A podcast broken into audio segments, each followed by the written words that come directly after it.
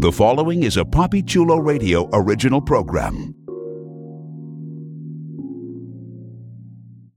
The views and opinions expressed in the commentaries and or interviews in the following program are solely those of the individuals and are not views of Papi Chulo Radio, its parent, affiliate, or subsidiary companies.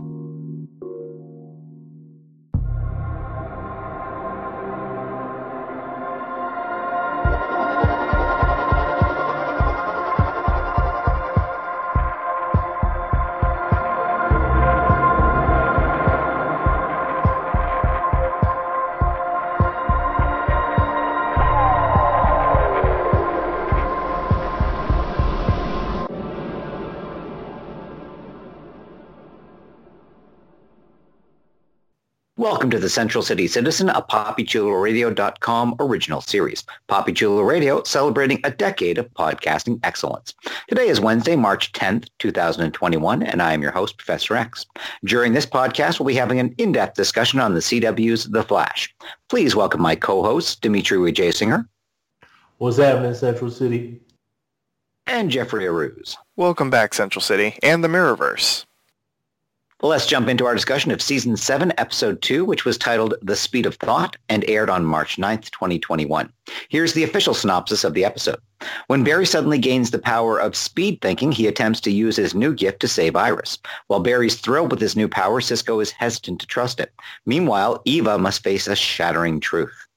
Let's check in on the ratings for season 7, episode 2. The episode was viewed by 991,000 total viewers and it has 0.3 in the demo. That's down a bit in the raw numbers, but steady in the demo. So let's get on to the episode. Before we deal with the obvious, which is Barry's new power, let's talk about the return of Cisco. Uh, how'd you feel, Jeff, about Carlos Valdes being back, and how'd you like his opening dynamic with Barry? I really enjoyed him immensely, and I have had a love-hate relationship with Cisco just because of what they've done with him with the powers and that sort of thing. Uh, but that is the past. Uh, it is now season seven, although it's still technically. Um, and I, I really enjoyed seeing him back. Like I missed him. It it feels like it's been a thousand years since we've seen Cisco. His dynamic was on fire. Um, his reaction to everything Barry was spectacular. Uh, yeah, I, I, missed him so much, and uh, I had uh, let's be real, I had forgotten that he and Camilla were even dating. At one point in the episode, I was like, "What?" Um, but yeah, it, I was just it was a joy to see Cisco back. Uh, okay, Dimitri, time to think fast. Let's talk about Barry's new power. Oh, How do you like the did. way they represented the power? Thank you. How Grant Gustin played it and how it was used uh, to further the plot throughout the show. So sort of the three elements of the new power.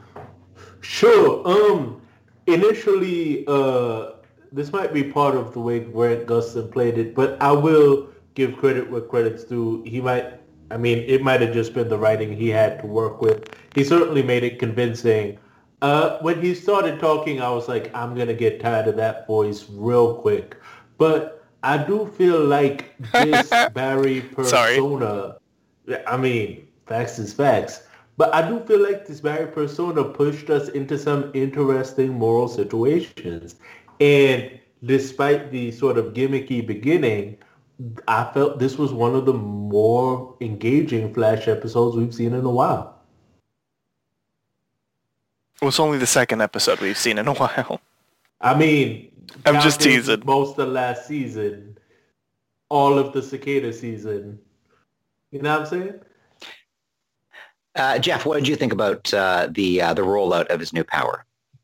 I enjoyed it because it allowed Grant Gustin to play a different version of the character, and uh, we saw a little bit of um, his acting chops in the previous episode. He got to play a lighter character by taking on all of the Wellses, and in this episode, we got to see him go stone cold, robotic, emotionless, and. Uh, I would even say we haven't gotten there, but just a little tease, even villainous.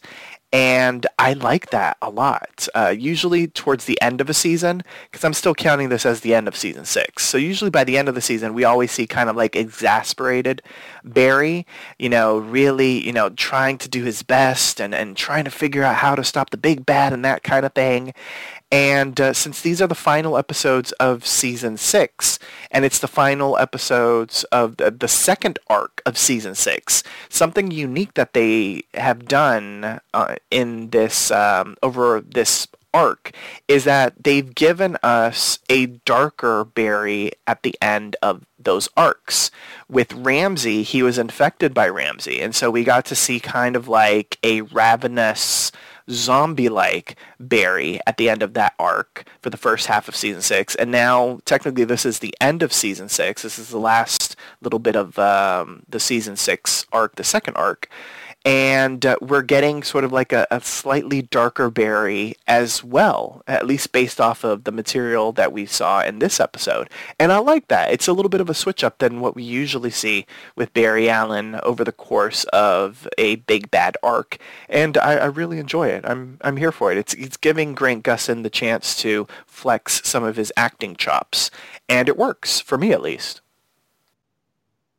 I wasn't as crazy about it. Uh, I do agree that you know it it, uh, it gave Grant Gustin the chance to uh, to play his character differently, but you know by the end of it, or you know really by the uh, about a third of the way into the episode, he was playing it so dispassionately uh, that you know it, uh, it, it struck me as a little bland, and it also you know seemed to me that you know introducing this as a new power, it was it made him so OP, uh, you know, so overpowered that you know it was obvious that they were going to have to get rid of this power uh, by the end of the episode. It's not something that can stick around because it's basically you know a god weapon for any conflict. He just outthinks everyone, you know, in less than the blink of an eye.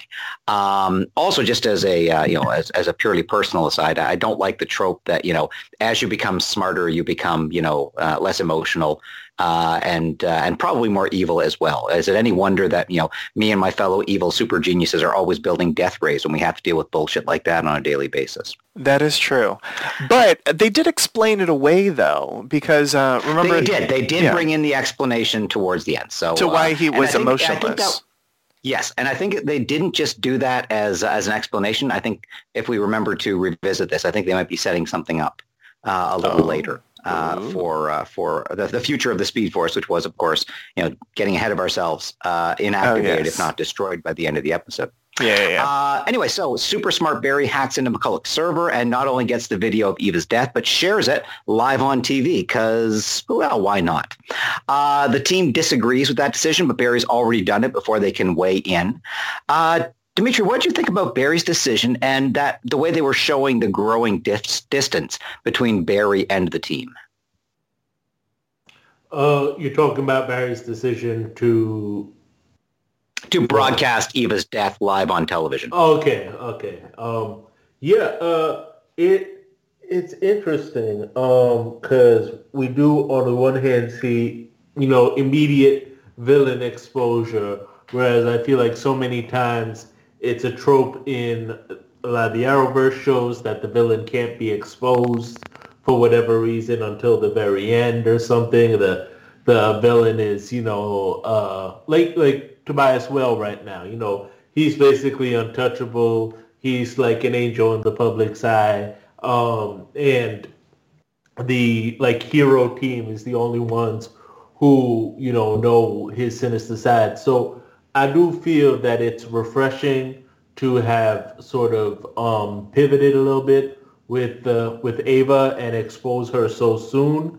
Um, it seemed like the team disagreed because it was mean, but I would argue that you know she's kind of sinister and is keeping Iris hostage.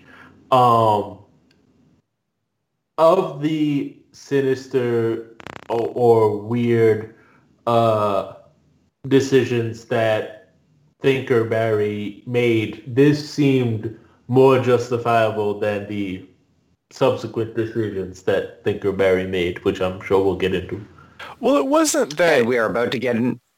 Well, no, just a, a, quick counterpoint to what Dimitri was saying because it wasn't You're killing a beautiful segue. I just want you to oh, know that. Well, can I you get perfect can you, segue? Oh, can you You're say crapping it? all over it. Can you say it? I'm actually curious now. Okay. You ruined it. It okay. flowed perfectly out of what Dimitri had just said, but oh, no, you had to jump in yes. and ruin everything. Well, because Dimitri's wrong, and so I just wanted to okay. say. Well, I just in that case, to, I'll go with it. Okay, good. So it wasn't that they were. It wasn't that Team Flash was like that. It's mean that we exposed her. It was that it it um it could have turned into an extremely volatile situation, and I think because they don't have uh, the super speed, so they can't think of every single permutation of a single decision being made. Um, they were like, why would you basically poke the bear? And Barry was right, though. I agree with you on that. That that was the best decision, and he even explained it. You know, we have had uh, uh, big bads basically make mistakes when uh, you know they aren't thinking rationally and, and that kind of stuff. And and so I completely 100% agreed with what he did.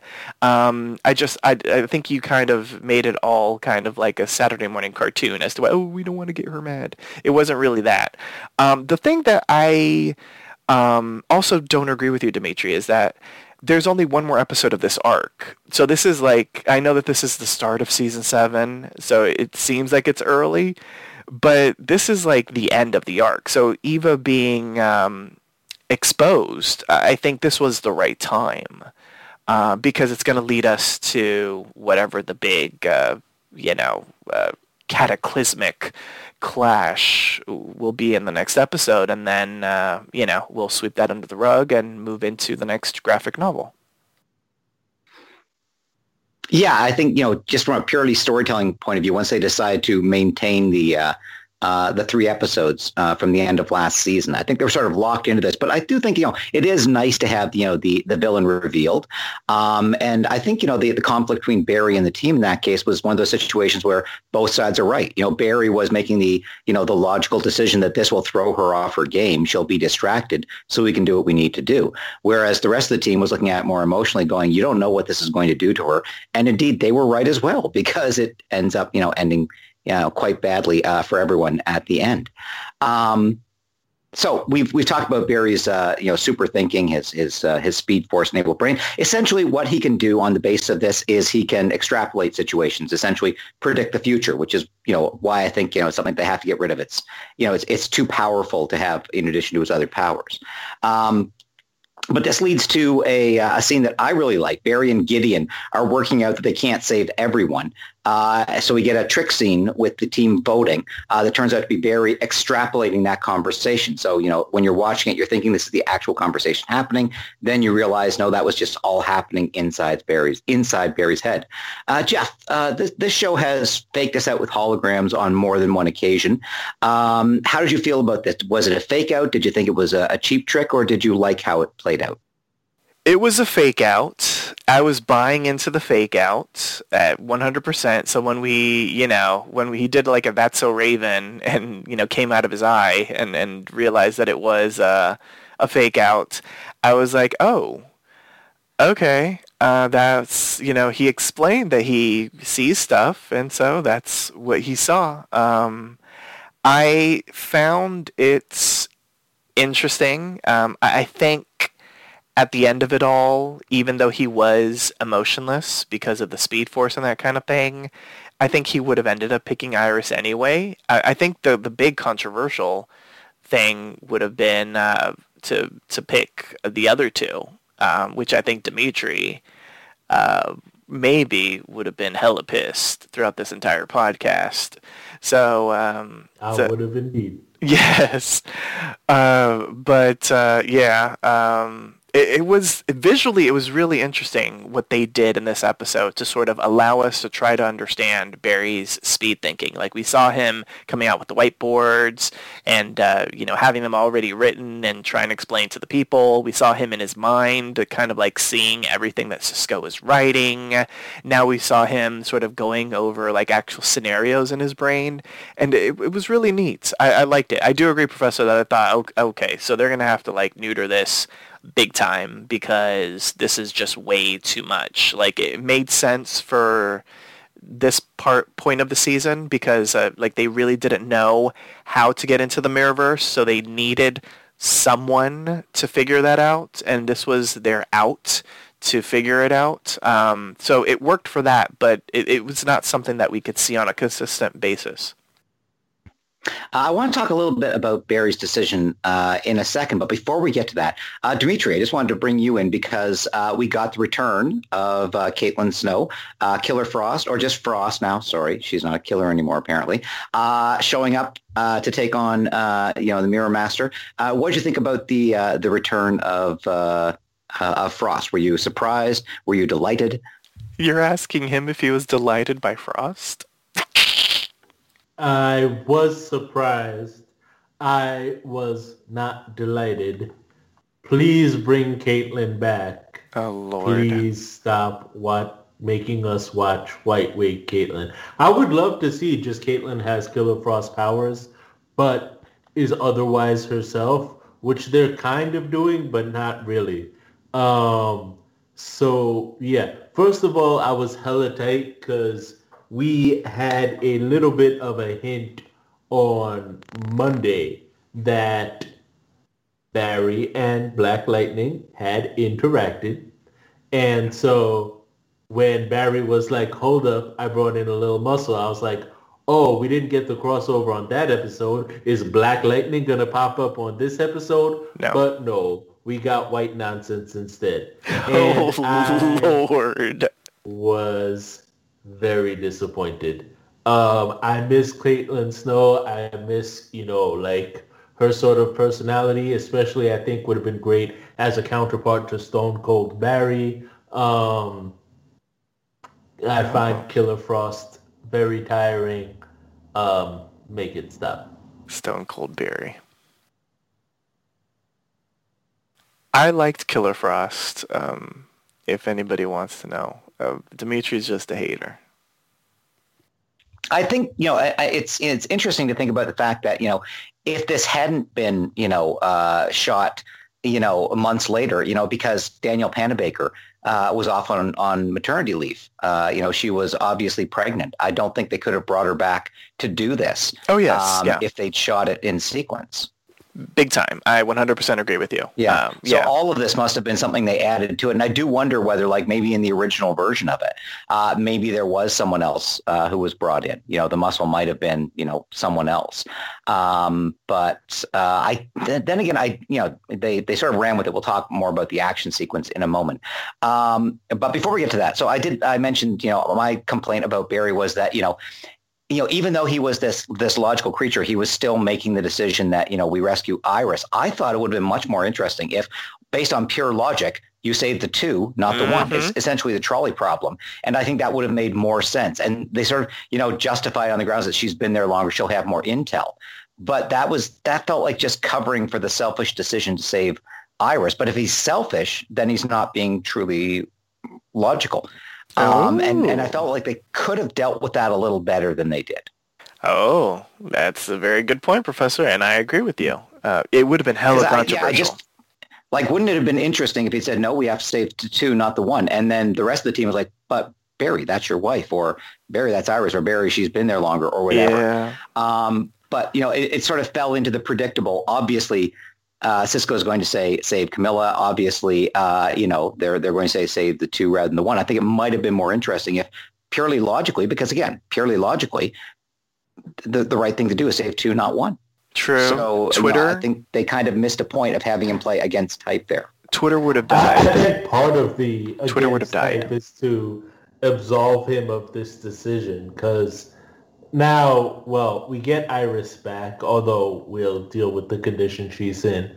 But also, like, Barry didn't make a selfish decision. So, like, I think, you know, if he was Barry, this would have been a really interesting play out, but would have been, you know, a very difficult play out. And because he's married, he could well have gone for the two and not the one.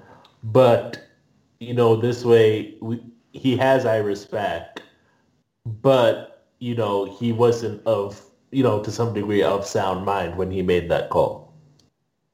Oh, Twitter would have erupted had he picked Camilla and saying, I would have been part of that Twitter eruption. Yes. Although it would have been, you know, it would have, you know, we were talking about, you know, Grant Gustin getting the acting decision. It would have been, you know, an interesting thing to play of him being so close to getting his wife back, but realizing the heroic thing to do is save two instead of one. Um, you know, uh, I think it would have been, uh, you know, an interesting uh, challenge for him. But hey, you know, we didn't get that, so uh, getting back to uh, the main plot, Smart Barry gets caught out by Cisco, which leads on to a full-out fight between Flash and uh, the Team Flash. Uh, so, Jeff, uh, you're not a, a, Frost hater. So, what did you think about the scene, the whole Babel protocol designed for Barry goes rogue, I assume, uh, and you know the strategy they had of, of Frost injecting herself with you know speed drug, and we get a a very interesting fight scene. I never thought I needed to see a uh, super speedy Frosty and I loved it. I enjoyed it. I thought it was it was fun. I mean, clearly, I mean, it was incredibly dramatic because we have to take down Barry and that sort of thing. But I thought they did a really good job with it. Um, I would have never imagined it's you know Frost uh, taking uh, Velocity X, and uh, yeah, like that just completely for me came out of nowhere. But it worked. Um, I, I guess you know it maybe it was a fever dream for uh, the showrunner during quarantine. You know, as he was sort of tinkering with this episode, realizing that uh, Danielle Panabaker would be back, and uh, they gave her something big to do, and I really enjoyed it when they all sort of like came out of nowhere, and they were like, you know there's something wrong here. Uh, I I really enjoyed that. Uh, I felt like it took them a minute to really realize that Barry was emotionless.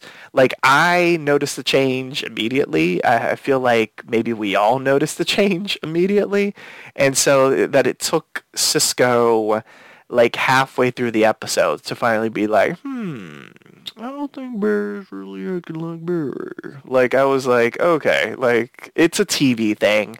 I get it, but I, I felt like they should have noticed it just a teeny tiny bit uh, faster. But uh, it did lead us into a really neat um, visual uh, showdown.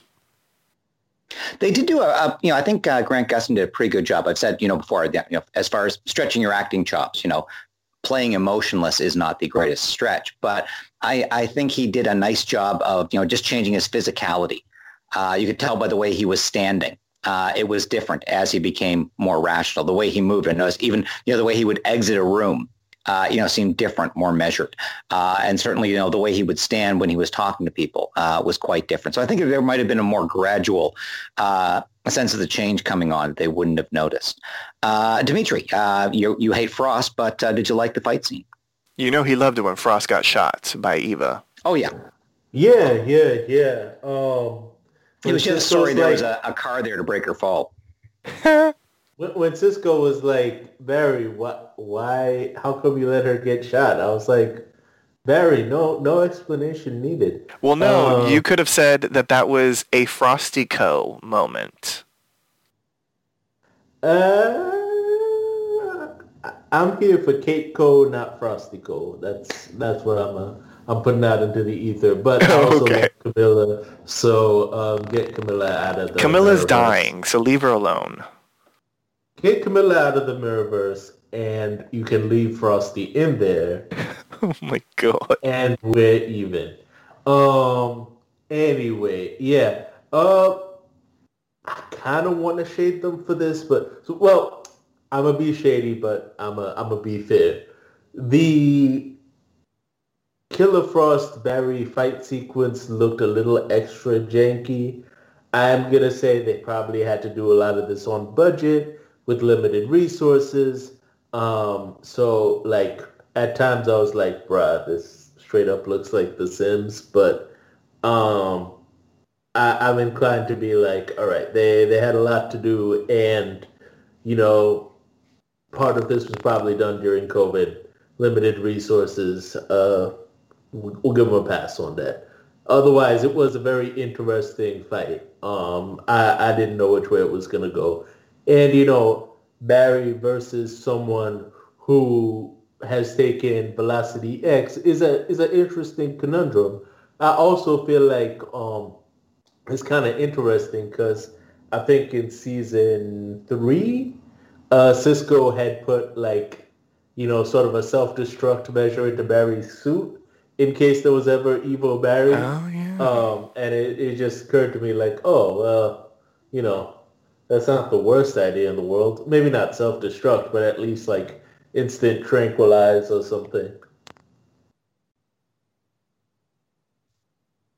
Yeah, I agree, Dimitri. I, I like the idea behind the fight scene, but uh, yeah, it did feel a little too uh, uh, too much, more like a computer game uh, than an episode of TV. But having said that, you know, I did like the spectacle of it, and you know, when you were getting the close-ups of the characters, uh, it looked pretty good and cool. And and you know, the whole idea of of having something like a Babel protocol, you know, just in case Barry goes rogue or something like that. It's nice to see that you know they have been planning for that. Um, so before we move on to the the big uh, element of Iris's rescue, which is what all this fighting was about, let's talk about Iris in the Mirrorverse. Uh, she manages to get Singh and Camilla together for the rescue, but both of them are in a bad way. Um, uh, Dimitri, we didn't get a lot of Mirrorverse Iris, but she does seem quite different from what we were seeing a few episodes ago. Is this just her acclimating to the Mirrorverse, or is there maybe something more? Could her time in the Mirrorverse, do you think, maybe be changing Iris? Do Canadians say acclimating? This Canadian does. I see. I see.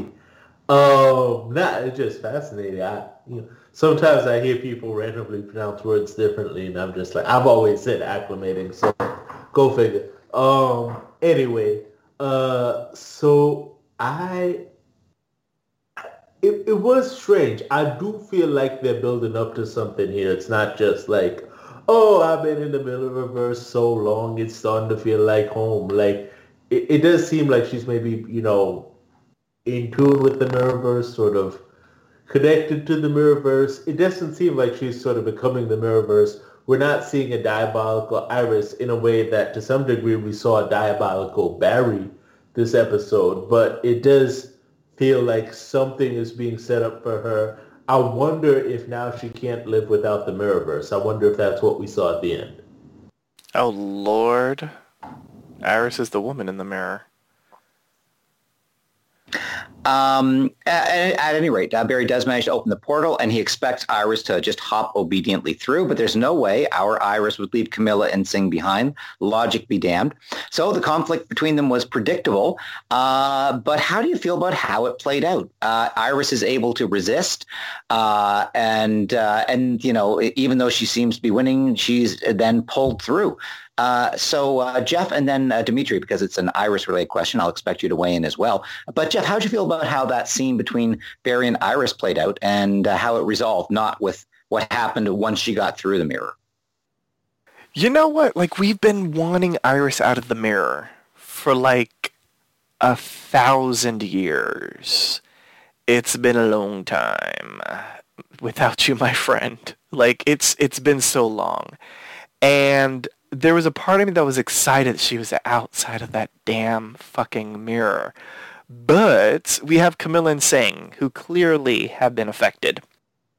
And I'm I liked the explanation because Iris was pulled into the Mirrorverse via Eva. That uh, that's why she she was able to sort of in essence acclimate, and uh, Singh and Camilla were pulled in because of the mirror gun, and so their reaction is different. I will say story-wise, it was a little hokey. We see Singh come in, he's got the glass eyes, and he's like, oh my god. And then, you know, they make the realization, they're like, but I was pulled in by the mirror gun too. And then all of a sudden she's, you know, on the floor. And I was like, oh god. So uh, that, that moment for me was a little bit too, ugh. But the choice at the end, I mean, clearly we wanted Iris out, and we got Iris out, but we have two people that we also want out. So uh, clearly the finale is going to be about getting them out as well. Maybe what the professor was sort of alluding to, maybe Iris might be the one that saves them. Which we, we have discussed over and over as Iris has been stuck in the mirror. Is it going to be Iris that saves herself? Like, do we want Barry, in essence, to save Iris, or do we want Iris to figure out a way to save herself? Because that gives her agency. It shows that she isn't just the damsel in distress. And clearly, they went the route of Barry saving Iris in this episode. But will Iris figure out how to save uh, Camilla and Singh? Will she find out a way to maybe even cure them of, is it neural dissonance that they're sort of experiencing. It isn't really what we sort of thought neural dissonance was. So is it just sort of a weird reaction because they were shot into the mirror with the mirror gun? Uh, we'll have to wait and see. But I think Iris will be the key in rescuing rescuing them and maybe even um, curing them or, or fixing them moving forward. Now, does that mean that I want Iris with powers? I don't know. I'll leave that with a question mark because it depends on how they do it. Uh, so I, I, trust the writers. I'm sure they'll write something fantastic for Candice Patton. Um, it, maybe Iris will get a super suit. I don't know. Uh, or is this just going to be a temporary thing because right now she has the connection to the mirror and the mirrorverse? I guess we'll have to wait and see. Clearly something's going on because she's convulsing at the end, which that's usually not a good thing. Uh, Dimitri, what was your thought on that? And let's go on as uh, as Jeff has has uh, gone ahead to the convulsing, uh, because after that conflict with Barry, uh, you know, through the portal, Iris is in the regular verse, you know, the non-mirror verse. So she collapses, and I'm sure you're like me. You don't like seeing Candice Patton flopping on the floor like a fish. Neither did Barry because the shock is what snaps him out of his uh, Spock Flash persona. he zaps the artificial speed force, Hope they can fix that. He gets zapped with electricity in return. He collapses uh, as we almost end the episode. We'll talk about the teasers in a moment. Uh, but basically, we are in the penultimate episode of season six slash seven. Uh, all of Team Flash is knocked out, unconscious on the floor. Uh, Iris is flopping for life. Camilla and Singh are on the other side of the mirror, uh, dying. Yes. Uh, what are you expecting for next week? Is that confirmed? Is is next week the sort of season six finale? Yes. Okay. Um, I'm expecting Candice Patton to wake the fuck up. Um, oh, okay. I I am curious if there's some sort of conundrum of she can't live without the Mirrorverse now. Um, I am expect. I'm wondering if Chester is going to play a role since Barry knocked out all his other friends he has to rely on his new one. Um, yeah, uh, I, I'd be interested to see if it's because like she can't live without the Mirrorverse or the fact that she tried so hard to resist being pulled out of the Mirrorverse to save Camilla and Singh that you know that's what sort of um, harmed her. So it'll be it'll be interesting um, it seems like there's a lot to resolve this finale. Um, I do hope we get Caitlin back. Um, I'm sure Cisco will wake up. Um, yeah, I, would like to see Iris sort of take more of a lead on saving people. Um, but honestly, I'm not sure. I thought it was very interesting that Cisco is back and Chester is gone. I'm wondering, you know, what that's going to be like going forward. Um, I was wondering if, you know, this is a way to give Carlos Valdes a reduced load. Um, are they going to take turns being Barry's, like, techie friend? Um, yeah, I, I'm, I'm interested to see if we see Chester and Cisco in the same episode on the finale as well. Are you saying they're the same person? I'm saying I wouldn't put it past the writers to have interchangeable techies. And Jeff, what's your prediction for next week, the season finale of season six of The Flash? I know, right? Well, clearly they're going to rescue the damn people. Clearly they're going to take down Eva. How they're going to do that, I don't know. I do think Iris will play a role in saving, as I said, uh, Singh and Camilla. So I think that is pretty much guaranteed. How they take down Eva, that I don't know. Uh, yeah, I, I like. Are they just gonna like shatter her? like, uh, I don't. I don't know how they're gonna get rid of her. Um, I'm trying to remember how they got rid of Mirror Iris. I just remember her like collapsing in Barry's arms and then she shatters. But what is it that triggered that? Um, so maybe if they can figure that out and they can do that to Eva because she's the mirror duplicate. Um, yeah, uh, maybe that's how they'll get rid of her. I don't know. Uh, clearly, they got to save the people. They will get rid of Eva. Everyone will be okay. Barry does need to find Speed. Um, so hopefully there's a couple more Velocity X or something. I don't know, so that at least he can he can take down Eva. Um, I, I do think they need to fix that in the next episode as well. So we do have some big things to handle in the next episode, but I'm sure they'll. They, I mean, they got to take down Eva. I mean, 100%. So that will happen in the next episode for sure. Yeah, I'm not sure if it can happen in the next episode, but I think one thing they're setting up to is, you know, they mentioned the idea that, you know, because they uh, they used uh, uh, an emotion barrier essentially in the Speed Force, um, you know, that's why uh, Barry was becoming hyperlogical. Um, so my gut feeling is that we're going to go back to, you know, what I said, you know, last season, uh, which is that this would be a Speed Force powered by love. Yes, by love. Um, and I think they sort of, they almost have to that. And let's remember, Barry was the avatar of love. love so, you know, yeah. you, you can't just leave that lying out there. And I do think, I do wonder to myself, like maybe, you know, he'll be doubting himself. He, he won't be able to do it. And I'm wondering whether this is why they introduced Camilla's new power, Camille's new power. Um, a couple of episodes ago, uh, because she has the ability to project you know, uh, you know, a rush of, of empathic emotions into someone. So if uh, if Barry can't quite get there, but Camilla uh-huh. or Camilla, why do I keep calling Camilla? But if Camille can, you know, sort of, you know, summon up, you know, the the love of the rest of the team and project that into Barry, that could be what pushes him through to uh, to restart his new love powered Speed Force. Just putting that out there on Front Street.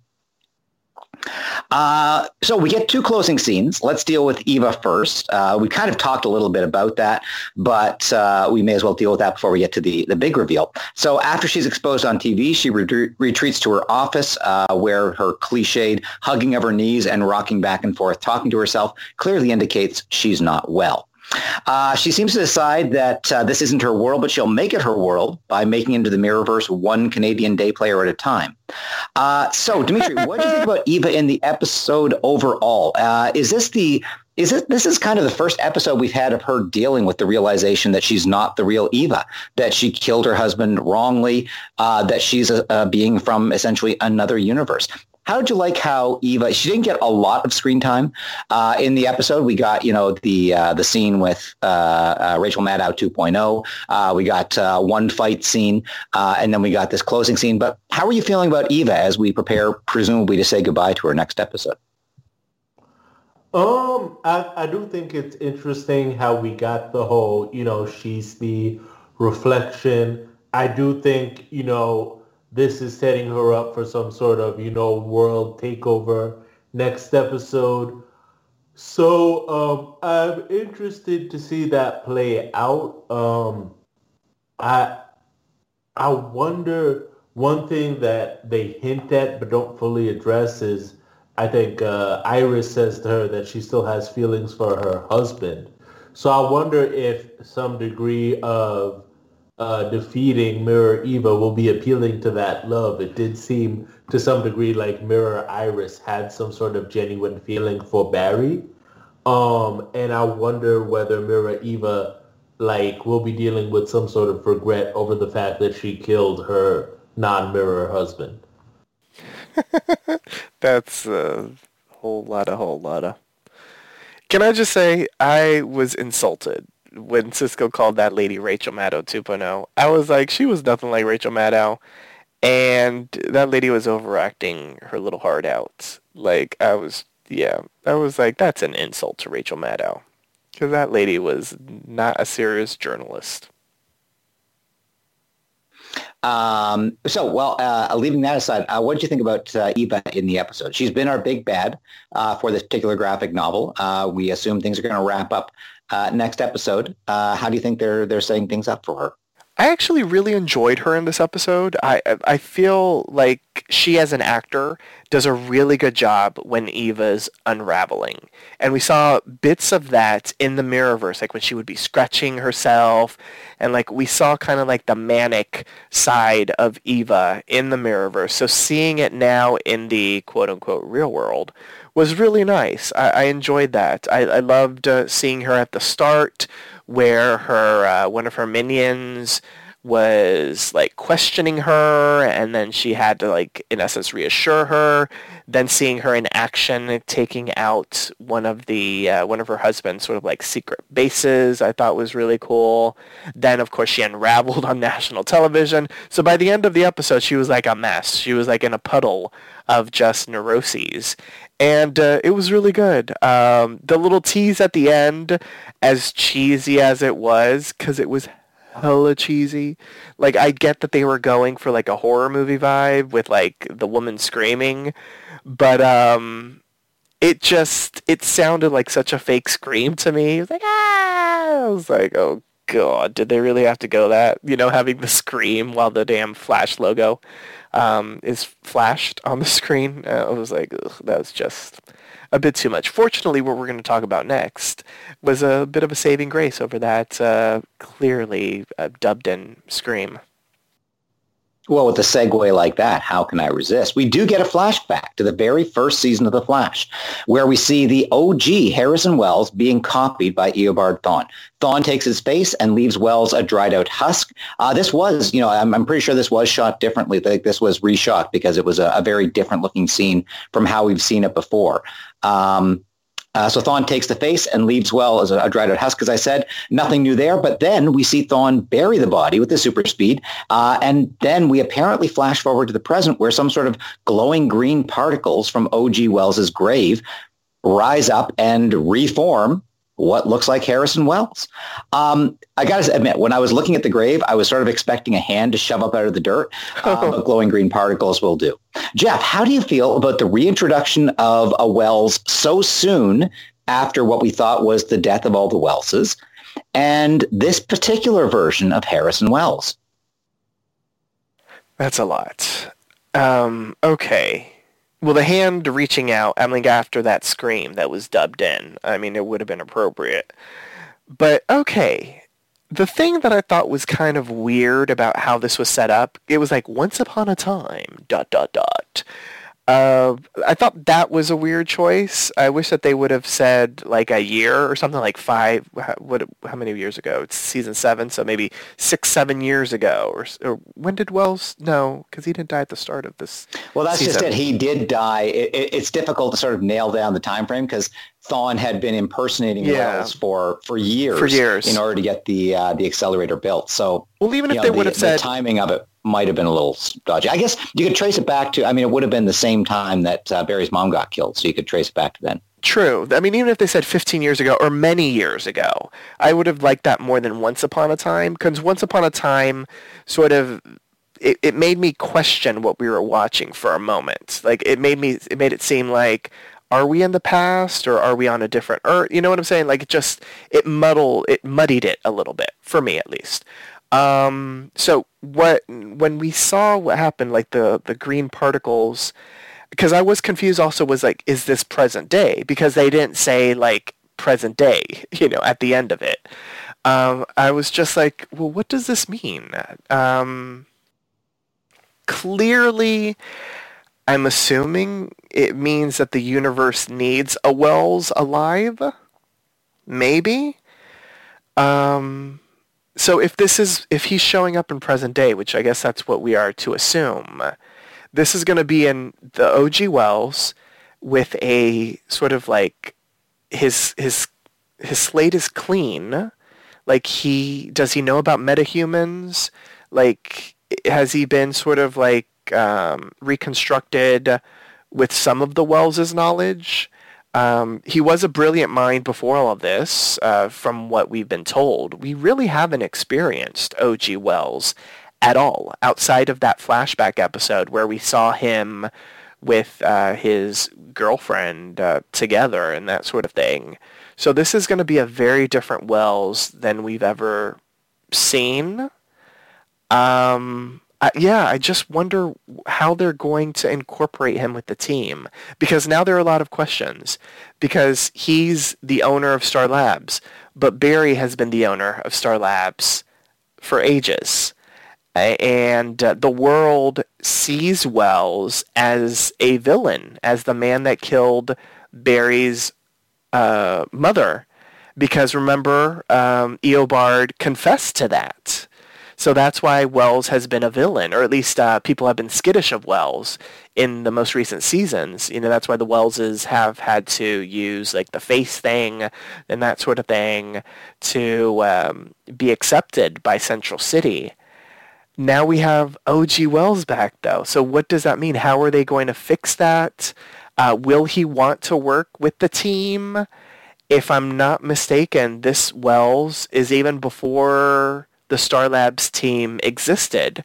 So this Wells, I don't even think has a relationship with like Cisco or Caitlin or any of them. So it's it is kind of like when we have had a brand new Wells appear out of nowhere and have to develop a relationship with people.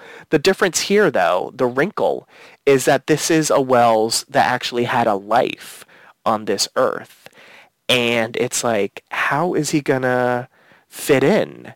How is he going to put his life back together after 10, 15, 20 years of, of sort of being dead in the ground?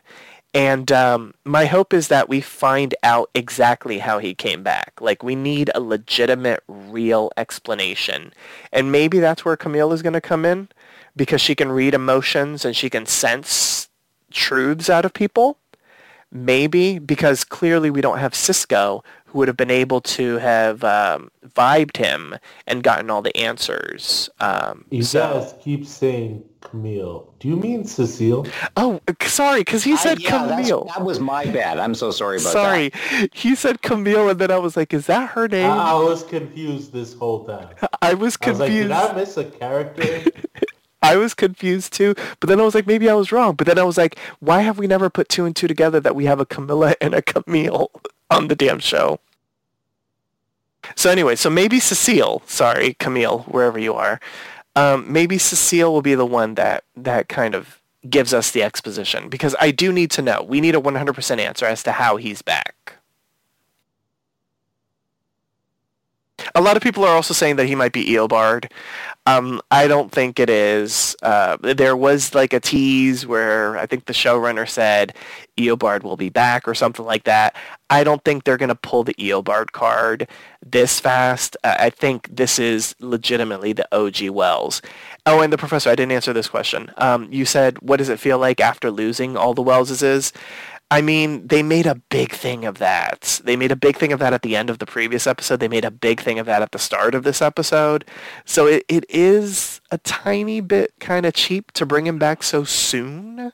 This would have been, in essence, the penultimate episode of the season. So we do need kind of like a shocking thing. So it does fit in with like the shocking thing. Um, but I, it is kind of a little bit too soon. Like, I think... Um, maybe this was an idea that they would have had for the start of the of the uh, of the actual season seven. So maybe we wouldn't have seen him in the final two episodes. And so maybe this might be one of those things where like seasons are colliding, and season six and season seven are officially colliding, and maybe that's why they're doing it. Um, yeah, so I, I guess that's my whole take on it. I am excited though. Tom Cavanagh still has a job. Yay.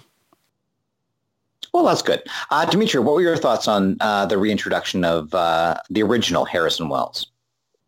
I'm so excited for this. We've been dealing with these ratchet, caricaturized Welleses for a few seasons now. I, I really just want to see Wells back to his original glory. And part of the magic of the first season was we were thinking Wells is awesome except for the fact that he's evil. And I wonder if this is just going to be the best of both worlds, where we'll have a Wells who can truly be a mentor to Barry, um, who's dealing with the fallout of what he's done, who's sort of a guiding light for the team, um, without you know secretly wanting to kill Barry. Um, so I, I do think there's a lot of opportunity here to have another serious Wells character. I think, you know, we can actually fully use Tom Cavanagh's acting chops. No ratchet French action accents, no overdone, not truly comical derping, just a real Harrison Wells. Don't fuck this up, writers.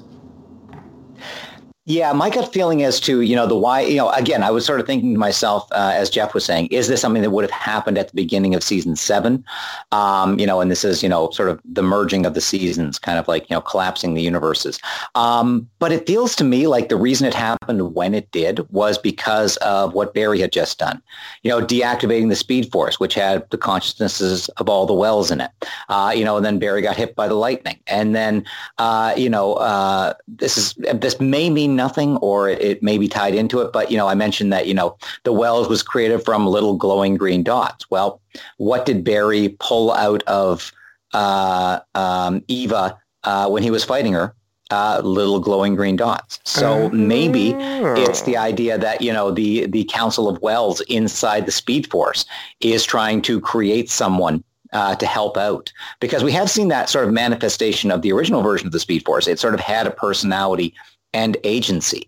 Um, but yeah, I, am I'm, I'm kind of hoping we get a slow, like this was just the reveal of him there.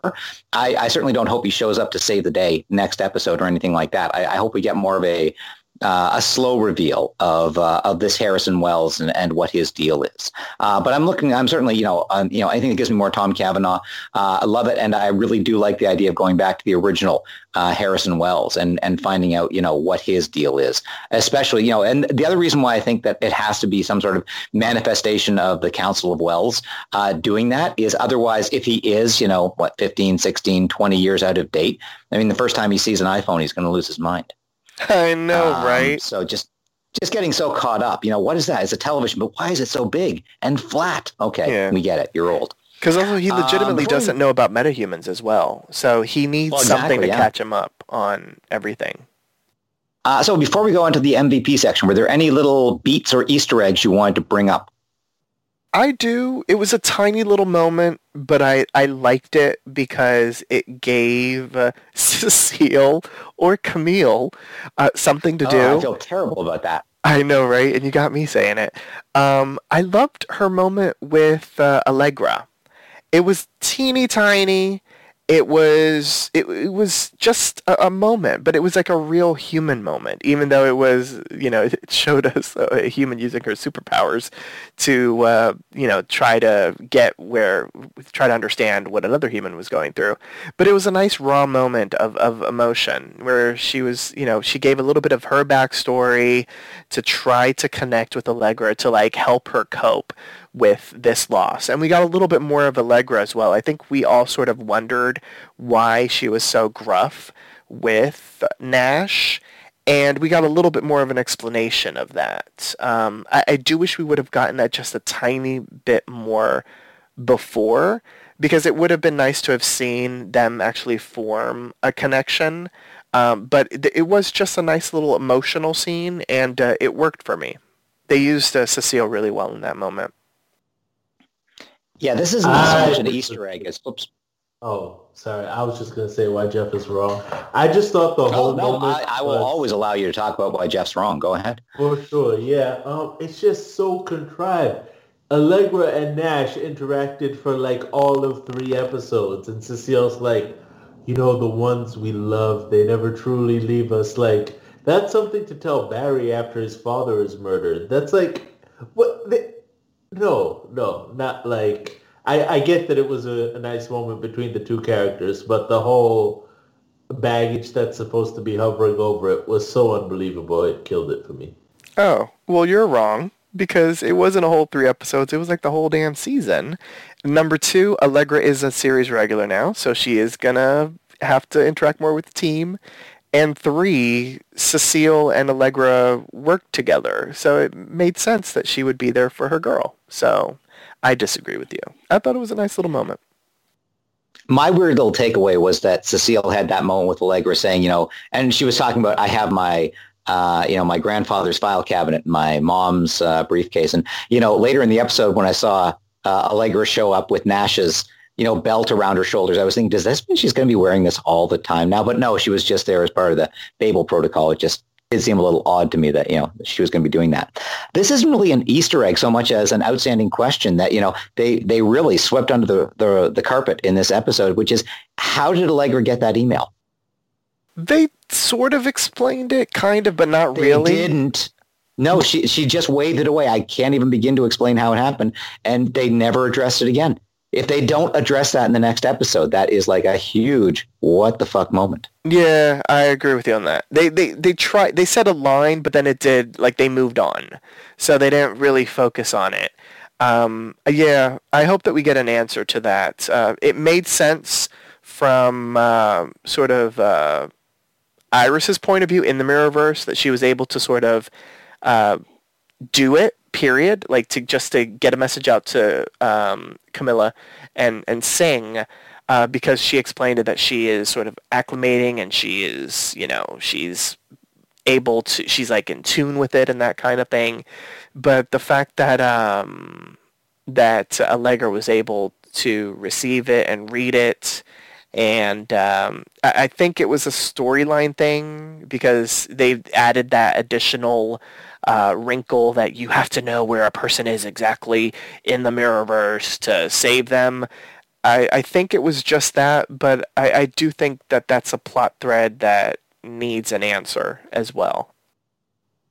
Yeah, I mean, the only way I can possibly explain how Allegra came up with the message is that, you know, if Iris was using, you know, her personal email and Allegra for some reason was in Iris's email, um, you know, and was looking through her sent mail folder and, oh, look at that.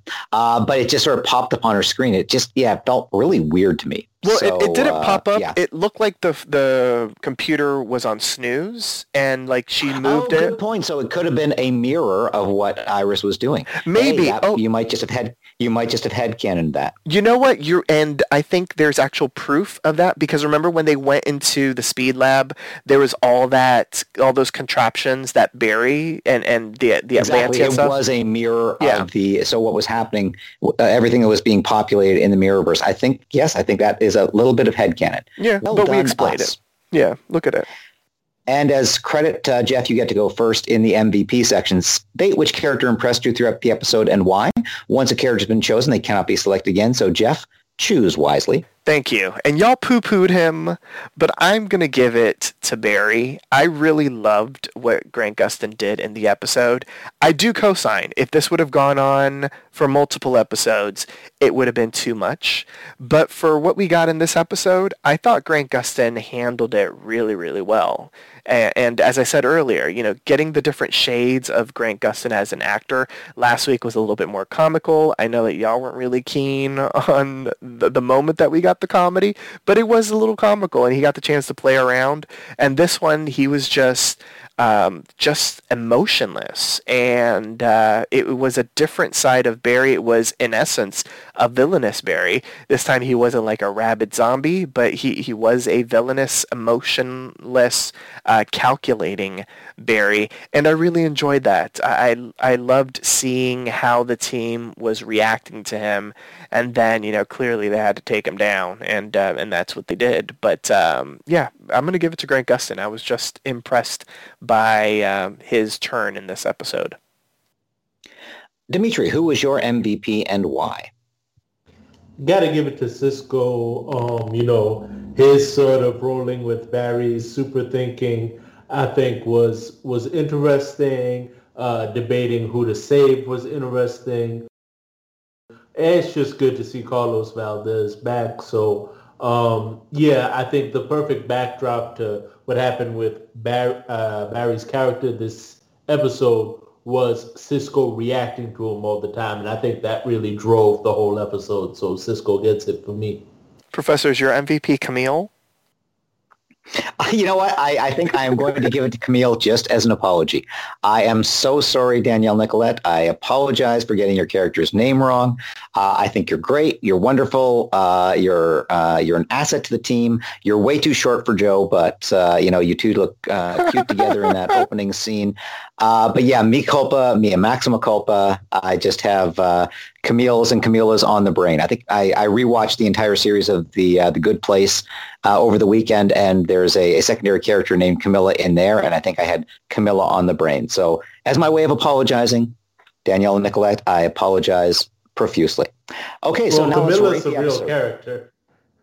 Yeah, well, that's just it. There's a Camilla, and there's a Camilla, and there's a Camille, and uh, yeah. So anyway, No, there's feel not a bad. Camille. Not as bad as when I, you know, uh, called Millie by the wrong name for an entire episode. But I- anyway, well, there was uh, that. how would you rate this episode It on a scale of one to ten lightning bolts?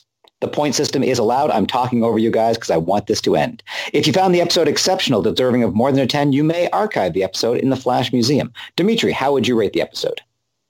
I'll give it an eight. I'll give it an eight. Um, one of the strongest plots we've seen in a while. One of the most engaging episodes we've seen in a while. Good job, writers. Keep it up. Jeff, how would you rate the episode? I'm going to give it an 8.5. Uh, I enjoyed the episode. I enjoyed it a little bit more than I did the previous episode. Uh, clearly, it's setting things up for what's to be, it's going to be weird to say, an, an explosive, hopefully, season finale. Um, it, it'll be the third episode of season seven, but clearly it's the, the whatever they had planned for the season finale uh, for season six. And I'm here for it. As a penultimate episode, it worked for me. Uh, yeah, I think I'll agree with Jeff. I, I, I did enjoy it. I thought it was, uh, you know, the uh, the CG was a little janky at times, but uh, you know, character wise, it was really interesting. Um, you know, raised some interesting questions, and you know, we got Cisco back in the mix, so we've got Cisco and Frost for uh, for the final battle, which uh, is how it should be. Uh, notwithstanding the fact that Dimitri wants her dead. Uh, so join us next time for a brand new installment of the Central City Citizen. Here's our announcer to remind you on how you can interact with us. Follow Papi Chulo Radio on social media. We are on Facebook, Instagram, Twitter, at Papi Chulo Radio. Do you have any questions, suggestions, comments, or concerns? Email us via contact at PapiChuloRADIO.com. Are you interested in joining the Papi Chulo Radio team as an on-air personality? Email talent at PapiChuloRADIO.com. Binge listen to your favorite Papi Chulo radio programs by visiting PapiChuloRADIO.com slash archives.